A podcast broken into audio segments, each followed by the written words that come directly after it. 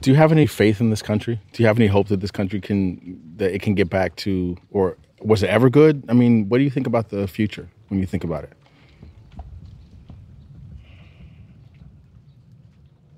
I don't think they wanted to get better.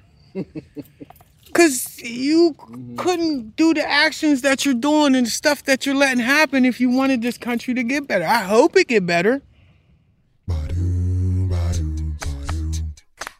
Do you love America? No, seriously, I'm asking you. Do you love this country? Do you love America? You're supposed to say yes, by the way. American patriotism isn't really optional. Even if you're my childhood friend, Shamrace Mims, that's who you just heard, and you've seen this town that you grew up in grow hollowed out by drugs and a failing industry and be completely left behind in that apocalyptic kind of way even if it's a colossal understatement to say that you don't trust the government, even if you have really good reason to think that the system is literally stacked against you, even then, you're still supposed to say that you love this country. I'm Carvell Wallace, and this is Closer Than They Appear. And today, we're going to talk about love love for our country and for the complicated humans in our lives and for ourselves. And we're also going to talk about power, specifically political power, and whether or not we can pursue political power with love. We're going to talk with two people who have either had political power or have fought for political justice in this country and who think that having and fighting for political power is, in fact, a good way to make things better for all of us. One man who thinks leading America is a worthy goal is Van Jones. You can't lead a country that you don't love. He's a CNN political commentator, a short term employee of the Obama White House, a longtime environmental, anti prison, and civil rights activist. He's got a new book out. It's called Beyond the Messy Truth How We Came Apart, How We Can Come Together. We now have people who are on hair trigger Mm. to respond to any soundbite, Mm. uh, any tweet, um, and to be a part of this so called call out culture. He argues that the left is going to have a hard time gaining and maintaining political power if it's all about calling people out over little things. So, you know, instead of uh, calling people in or calling people up, we call them out and we drag them. We're going to drag them, drag them on Twitter. I don't live on Twitter. Uh, I get paid the same whether you like me or not on Twitter. Um, people have decided that unless you say all day long and only, I hate Donald Trump, that you're a centrist. Now, I'm on the left side of Pluto. But still, I did wonder what his younger, more strident 1990s self would have thought of these ideas. When you were in in in that time, in that part of your life, Yeah. would you have advocated the same kind of reaching across the aisle to people who might be racist, people who might be alt right at that time as you do now? Yeah, well, look, I was always a little bit odd in that regard. Uh-huh. Um, I've always been clear. Yeah, I grew up in the rural South. I've always been clear that the big part of the system's genius is to trick poor black people and poor white people into fighting all the time. Yeah. That's a that's, that's a part of the genius of the system. And so, um, of course, you have to reach out to people who might be racist in a white supremacist country. Who who are you going to reach out to? Um, if you're waiting for all the white people to, on their own, become non-racist, you're going to be waiting a long time. But people are tired of letting things slide. People don't want to put up with it anymore. They don't want to say, uh, yeah, this guy's kind of a racist, but hey, we got to build a coalition. As black people, we have had to, in order to survive in this country, let racism slide, equivocate around it. Organizers said, "Well, this is terrible, but I, got, I have to put up with it because that's the way it is." We've been doing that for many, many centuries. So, I, I, what century would- did black people do that in? Hmm? What century did black people do that in? what do you mean? I don't. I can't. I can't find a century or a decade where black people haven't fought against racism. I'm not saying not fighting against it. I'm saying that we've had to let it go to a certain extent in order to survive on a daily basis. Right? So I wonder if part of the issue isn't that people have people are just like no more, never, no more, never. Mm-hmm. I think. Listen, I, I- hope nobody's. I mean, I'm somebody who, uh, you know, I don't just think about this stuff and and and write on my you know Facebook page about it. I'm not actually out here fighting white supremacy on a daily mm-hmm. basis. I mean, and part of the problem is I, I just think we're so detached from our own history. Nothing that you said is out of line with what I'm saying. Um, it's not a. It's not. Never for African Americans, and I can only speak for my own tradition. Has it been a question of lay down and just say "Yah's the boss"? That is not how black people have dealt. Mm-hmm. That's a false choice. Mm-hmm. My point is, we're going to have to find deeper strength. I think we're stronger than we know. But if we think that if all we have to do is keep critiquing and being outraged, that that's going to fix it, no, it's a deeper thing. First thing we've got to do is to recenter and reground ourselves in our own resilience, in our own histories of struggle, where we frankly we've dealt with way worse than mean tweets, you know, as black folks, as immigrants or whatever, way worse as women, way worse. We've got to reground in that deeper history of resilience. You know, um, when I came up in the 80s and the 90s, there was still actually a left, not a bunch of liberal fans of Barack Obama who are now distraught, but there was actually a left who understood that you have to build a movement that can govern, that can challenge bad guys, beat bad guys, and govern. But if that was effective, then why are we where we are now? Oh, I think it was effective. Um, first of all, uh, you know, where we are right now is a year ago, liberals didn't do their job and let Donald Trump win. That's where we are. And when you let a fool like that win, foolish stuff happens. But you believe that what we're experiencing now essentially can be traced back to as recently as a year ago? I mean, I know I'm not trying to like. Yeah, you're trying to- yeah, you are. That's fine. No, That's fine. I'm not. Yeah, you to- are. It's no, fine. No, no, But- I'm but- asking you like because no, if, book- in other words, if that because the counter argument would be, okay, well, if that was if that was so effective, then why how, how has our nation right? That, but that's right, but that's just but it's just that's a transparently foolish thing to mm. say, and I'll tell mm. you why. Mm-hmm. You can't. You have to ask yourself where were things in the 40s and the 50s and the 60s, mm-hmm. and did the movements that we threw up against that get us out of where we were then? Mm. Transparently, yes. Mm-hmm. Uh, you just had, uh, you know, uh, the Supreme Court recognized rights for lesbians and gays to get married. You had a black president, so transparently, those movements uh, did a great job against those obstacles. But the but the fallacy, and this is what's ruining, I mm-hmm. think, mm-hmm. the conversation on the left. There's a false notion that there is a, a one way arrow for mm-hmm. history, and that um, you know, that you can win something permanently. That if you were do if you anything you did was good in 1940, mm. then it should have been a permanent victory, and no other changes uh, should ever happen. Mm. That's transparently a foolish argument. Mm-hmm. You have 10,000 years of human history mm-hmm. in which it was perfectly okay to chop people into small bits just because they were from another tribe on the other side of the hill. Progressives, leftists, we underestimate the heroism of our own cause. The idea that your tribe of people who you're supposed to respect the rights of is everybody, every human, that is some new shit. That is some radical wow. Even just basic human rights. Don't even go to full left analysis. But just basic human rights for every human being, that's new on the earth.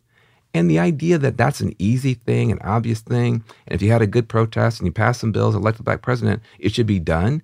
And if in fact you have to continue to refight this mm. and refight this for another millennia, there's something wrong. No, that is the challenge that we have as human beings. That the easy thing to do is always to divide people based on a problem. The hard thing to do is to unite people based on a solution.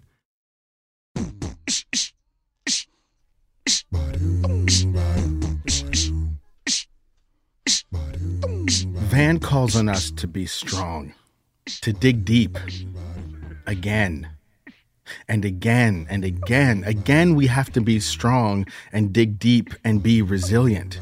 And he's right. That is how we won crucial victories in the 1950s and 60s. With phenomenal courage and strength and patience, we marched and faced dogs and fire hoses and stared down the faces of those who would lynch us.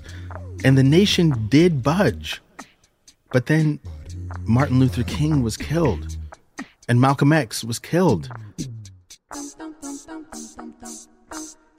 And so then maybe we weren't as patient after that. Maybe people have had enough of that. When will the right have to be strong, dig deep, be resilient? When will white people have to face their fears with patience and calm and spiritual courage? Why must it always fall on us? The need to gain political power is a real one, but the personal and spiritual toll is tremendous. My heart physically hurts. Even now, as I say these words, my heart actually physically hurts. And I know there are people who want to tell me, put that aside and focus on the task at hand. And I used to believe that. But I no longer believe that. I now believe that our hearts, our pain, well, that is the task at hand.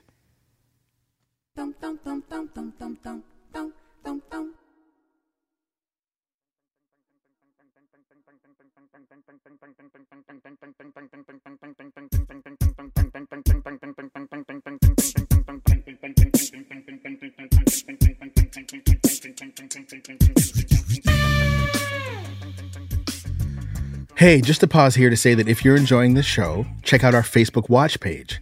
That's where we're posting our video series that brings you more important stories from some of our favorite guests and others asking some of the same questions we're asking in this show. We're at facebook.com slash closer show. Follow our page so you see new videos when they come out. And stay tuned till the end of the episode when we'll hear from some of you. I've asked questions, you've called with answers. That's coming up in a little while. But for now, back to the show.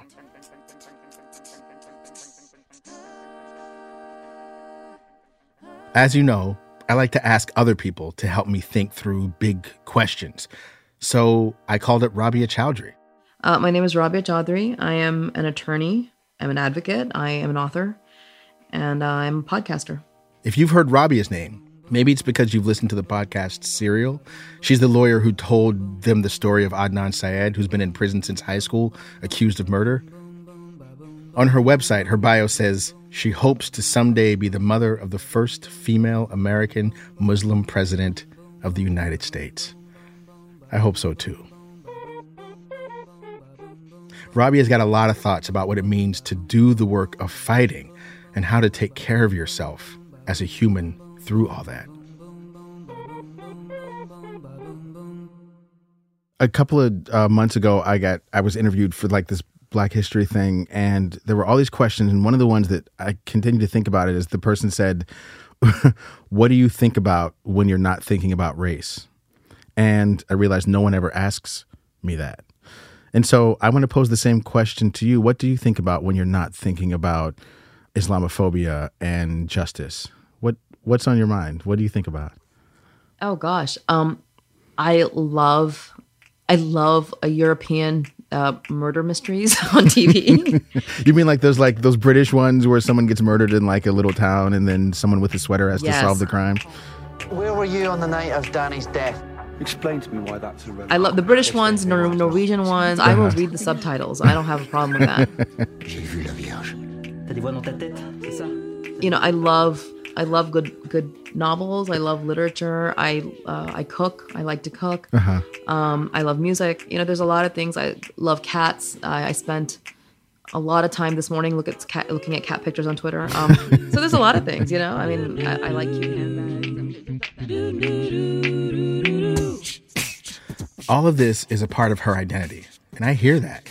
I also secretly love watching some European murder mysteries This is one of the things that comes from being raised partially by this white woman from Connecticut is that we'd always be watching PBS and we were always watching like all creatures great and small. So even today, if I'm flipping channels and there's some murder that takes place in some weird village or dale or some garden or something, I'm always like, did Mr. Havershire do it?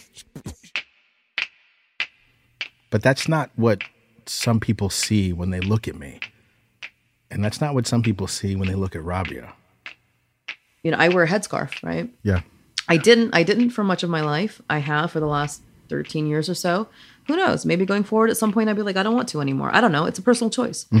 Um, that is a that is an issue. There are people who are made very uncomfortable with that choice that I make because to them it signals all kinds of things like, you know, oppression and subjugation of women and all kinds of things.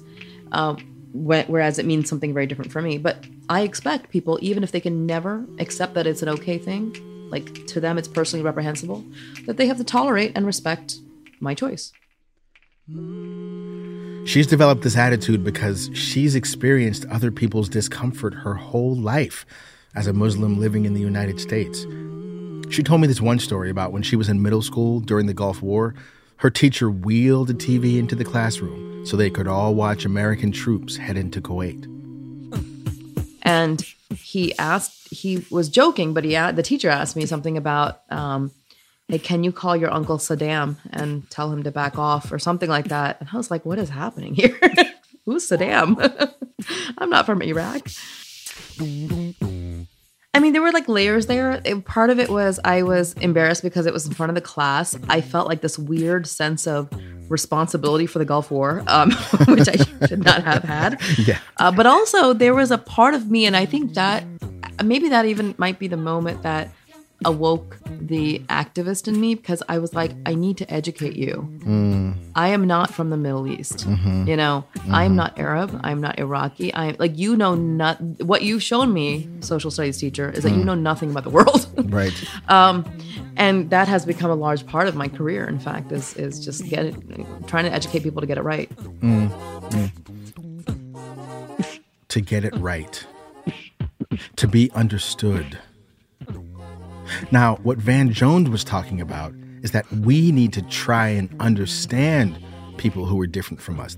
If you don't want Donald Trump to be president, then you have to explain to me how your tactics will prevent that. Uh. And so, what I would say is, we should be in coalitions and in circles with people who we don't like and who don't like us for the purpose of being able to have a Barack Obama versus a Donald Trump.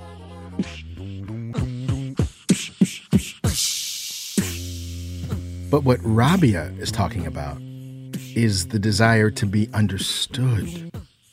To have your white teachers and friends and authority figures and neighbors understand your humanity. That is what people like us fight for, I think. That is why I write. That's why I'm doing this podcast. I asked Van Jones what gives him confidence that he can connect with so many different kinds of people. Oh, well, I mean, I, I just have a, a confidence in the power of dialogue and storytelling um, more than anything else. And I agree with him on that. We understand each other by sharing our stories.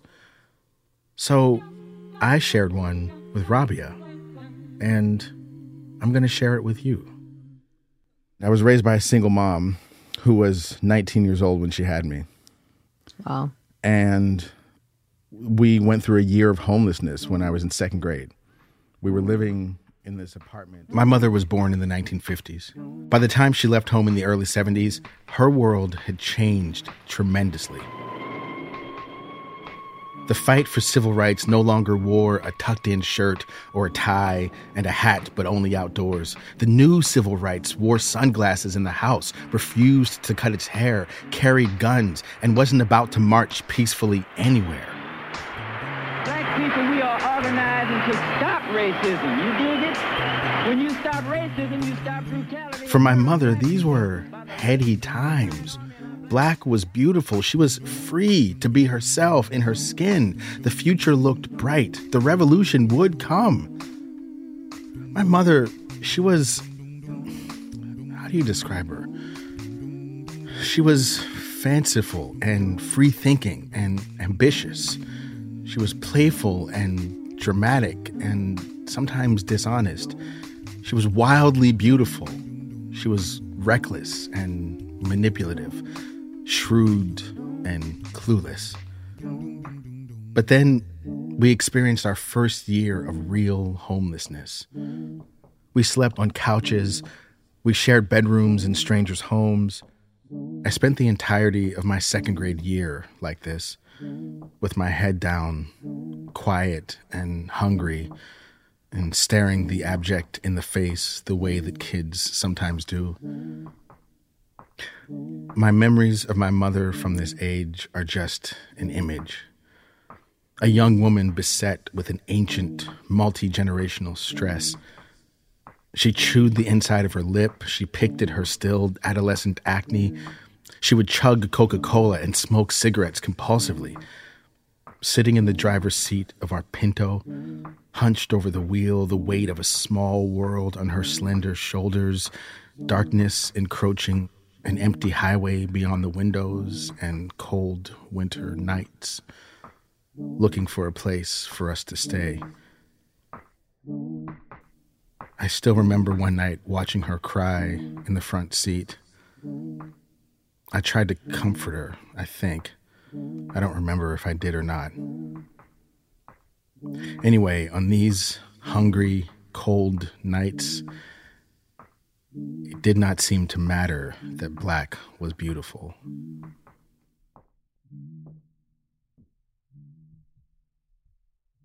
Have you ever spoken about the moment with your mom? I, I'm curious. Did you ever? You mean with her? Yeah. Did you say? I did you ever tell her? You know, I remember that happening. You know, it's interesting. My, she she she died uh, in 2008. She died of lung cancer. She was a I'm sorry. she was a thank you. She was a pack a day smoker.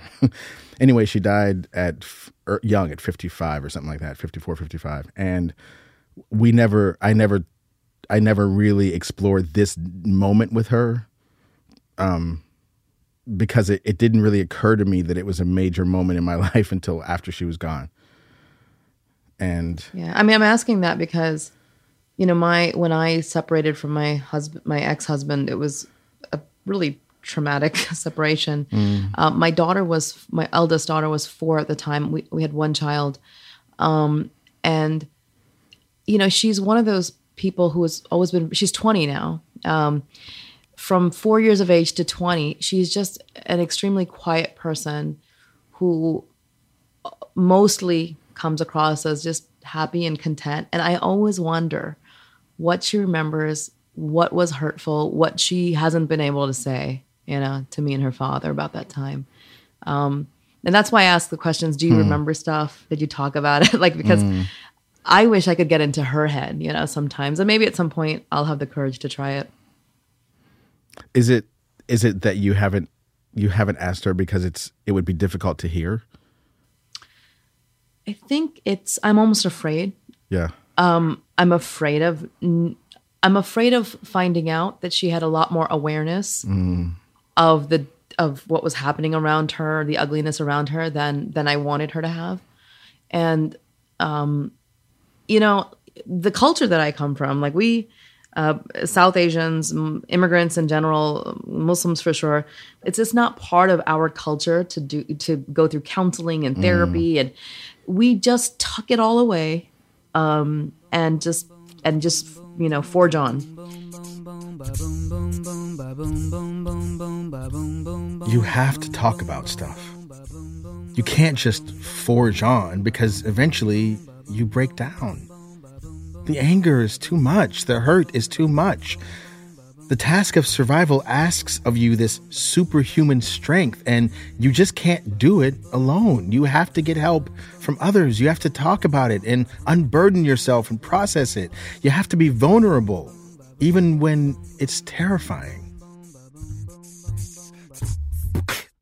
But then I always wonder how safe I am to do that. I've told people that I thought I could trust about the deepest parts of my racial hurt, only to have them turn it against me and call me angry and depressed or dangerous. It's always about striking some kind of impossible balance between acknowledging what hurts and how deeply it hurts, and yet somehow being positive enough to keep going.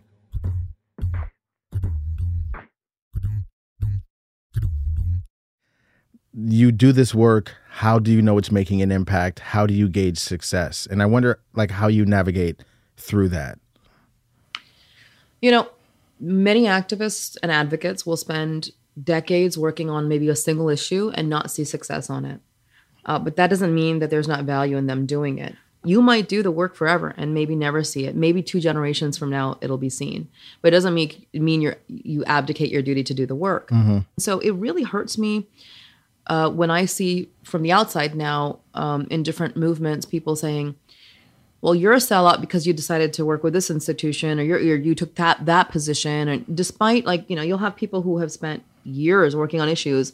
Suddenly they'll take a, a position in government or media or somewhere. And all of a sudden, all the grassroots people are calling them sellouts. And I, and I think that is so short sighted. What you need to do think about, you needed, a, you need people pushing, you need people pulling, you need people writing, you need people mm. in power, you need all of it. Mm. And every person you can get who from your movement who then goes on to have any kind of public influence, you know, keep that person in your circle and use it. That's leverage. But this is a really Um, this is a really interesting debate though because what I what I hear when people who are grassroots types on the left who are like the sort of more hardcore than thou types who we all know and grew up with um, when they're like such and such a person to sell out because they went to such and such an institution or took such and such a fellowship, what they're really saying is the system is so fundamentally rotten that there's no way you could get in and still be about the work. Like that that in other words, instead of you changing the system, the system's going to change you. Then that's a fact. And um, I wonder what you think about that. I think um, I com- I personally completely disagree with that. I'm not. So, here's the problem. Yeah. What is the alternative? Like, give me a better plan, and maybe I'll listen to you. Um, there's no better plan other than us taking the institutions and reshaping them one person at a time. We're not going to dismantle the government. It's not going to happen. We don't want chaos. We don't want anarchy. The lesser of two evils. Choosing between an imperfect system or no system at all. Working one person at a time. I mean, when you put it like that, you can argue that the choice seems clear, basic, in fact. You have to continue to work within the system to make incremental progress. But then you look at how much progress hasn't been made. Do you think things in America are getting better or worse?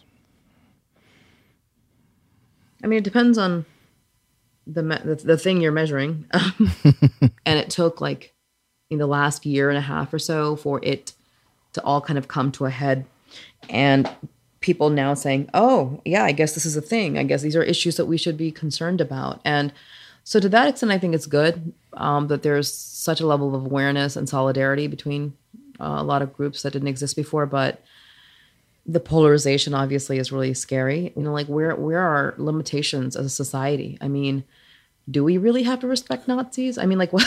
Do you think we do? Look, if people want to go around saying I hate black people and I hate Jews, they have the right to do it, but we also should designate it as hate speech, and we should not give them platforms. We shouldn't be interviewing them and putting um, covers of them on magazines saying, "Look how dapper they are." Um, that's the problem. I mean, like I, I, you know, I don't know what's happened to the media in terms of their own um, like sense of common sense and decency uh, in giving these people platforms that they don't deserve. And the other thing I, I actually think is even more pressing is that people have people when people look at certain figures on magazines with their dapper tweed jackets and haircuts, what they see is not an other, but a version of themselves. A version of their families, a version of their friends, a version of their little brothers, a version of their little brothers' friends. I, I look, I um, have a lot of family in Pakistan, and some of them hold the same kinds of ridiculous views. But because that's my family member, like I can actually sit down and talk to them, and I can also understand. Like, I'm not going to sympathize with them, but I can. I know how to intervene in those conversations. I know how to get them. Like I know because I also know that they're not evil. That you know, like the relative I'm speaking to who is like totally off their rocker, that that's not an evil person, but they've been fed a load of crock, right? That they're getting their they're getting their information from the wrong places. They've had life experiences that don't expose them to anybody. People who have never met a non-Muslim in their life, right? Right. They've grown up in these little circles. So it's not so much that um, we see them, we see ourselves in them, but that but that we just understand more about them. And I think that is important.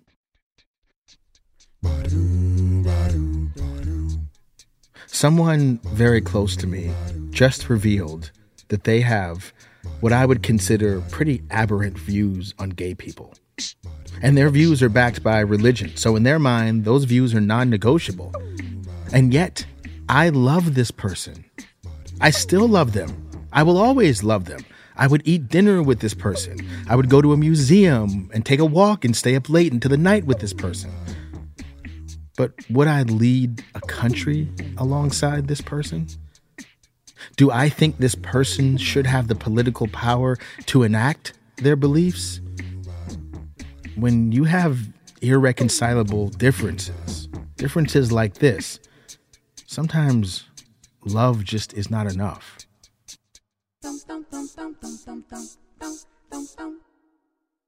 I keep thinking about the word hope, actually. And uh, I mean, do you have hope for the future? For your kids, for yourself, for your community? Yeah, I do. I do. Um, also, my husband's Canadian, so if we needed to, we just. I'm kidding.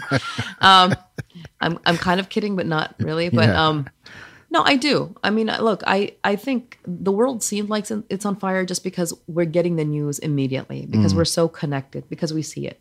But if you kind of look at kind of a lot of the metrics, you know, hunger and poverty are lower than they've been in much of history. You know, infant mortality is lower. We're living longer. We have better lives. I mean, there are many measures that give you, me hope. You know, um, war, famine, disease. We're doing a lot better on those fronts on a global level. Um, and so I, I do have hope. And the other thing is like, what's the alternative? The alternative. I'm always like, what's the alternative? That's always my question. If the alternative is to have no hope, that's not. That's that's not even a possibility, right? Because that just means what do you do with that? I don't know what to do with that.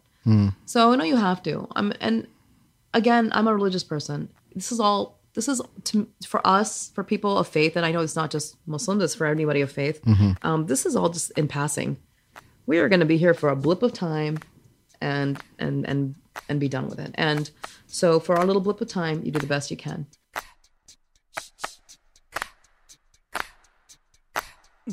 At the end of my marriage, my wife and I could not communicate. There was too much hurt, too much resentment. We could not hear each other. But we had a family to run, kids to raise. So we had to end the union to save the relationship. But that was just the first step. We also had to be honest about our own shortcomings. We had to make direct amends to one another. And then we had to, in a sense, give up on ever trying to get what we wanted from each other. But we both had to do the work. And each of us had to trust that the other was doing that work. So even though we were apart, we still had to do the work together. That is how we saved and made a working relationship out of a fractured one. But the thing is, there are relationships that I haven't done that with. People I once loved that I haven't seen in decades. And I have to deal with that. Because you can't be together if you're not together. Next week, I'm going to seek some wisdom from Eva Paterson, a civil rights activist who's got a long term view on this country, on whether we can go forward and whether we can reconcile. And also, I'm going to turn and face my own past. I'm going to sit down with the white aunt who raised me from ages 8 to 13. It's time to go visit my Aunt B. But first, So, my name is Scott, and this is a message from my dad. You've been calling me and telling me about words that went unsaid to people in your life, and it's been amazing to hear all of your stories, like this one from Scott in Texas. You raised me to be a certain way, Dad. You raised me to be considerate of others, to try to work hard, to try to play by the rules, and to try to think the best of those around me. And when you voted for the man who occupies 1600 Penn right now, you put yourself in league with people who betray every ideal you ever held. And it breaks my heart, and I don't know. You're one of the most fundamentally decent, honorable, hardworking men I've ever met in my life. And you're a great father, and you still are. I just hope that we can get to a point where we can actually get back on the same page. I love you. Thanks.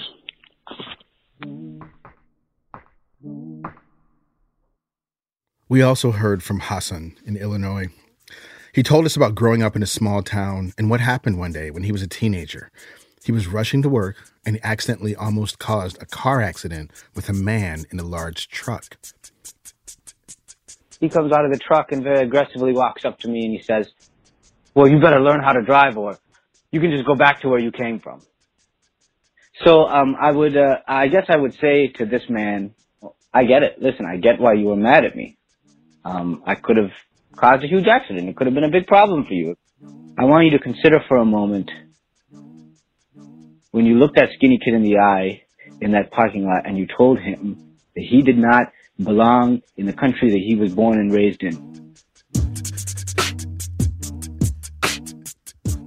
I don't know if you're a Islamophobe or a racist, but you are clearly someone who does not see equal humanity in your fellow man.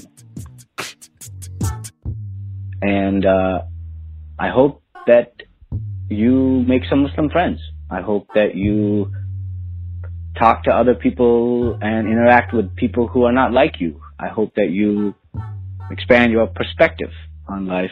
And uh, I hope that you choose to educate someone instead of yelling at them berating them and making them feel like they're they don't belong.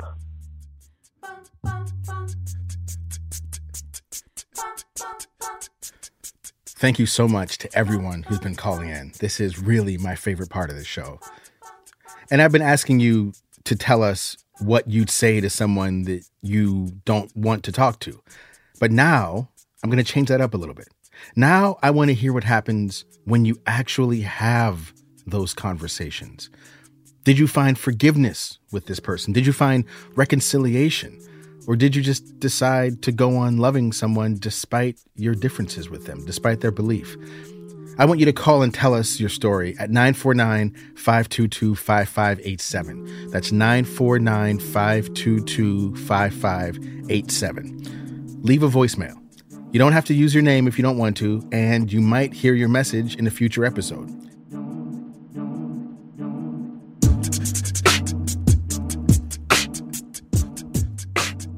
You've been listening to Closer Than They Appear from Jetty Studios. I would really love to hear from you. So write the show or a review on Apple Podcasts or find us on social media. We're on Facebook and Twitter at Closer Show. And you can always find links to episodes and full transcripts on our website, closerthantheyappear.fm. Our senior producer is Casey Miner, our producer is Lacey Roberts, and our editor is Leila Day. Graylin Brashear and Paulina Lemonnier run our social media, and our associate producer is Meredith Hodnott. Our show is engineered by Mark Bain with mixing and sound design by Ian Coss. Music is by Antique Naked Soul. You can hear more from them at antique-music.com. Megan Jones runs our podcast operations, and Jessica Wang is our senior video producer. Special thanks to Dina Takruri and Matt Haney for helping us get Van Jones. Jetty's executive producer is Julie Kane, and general manager is Kaizar Campwala. See you next week.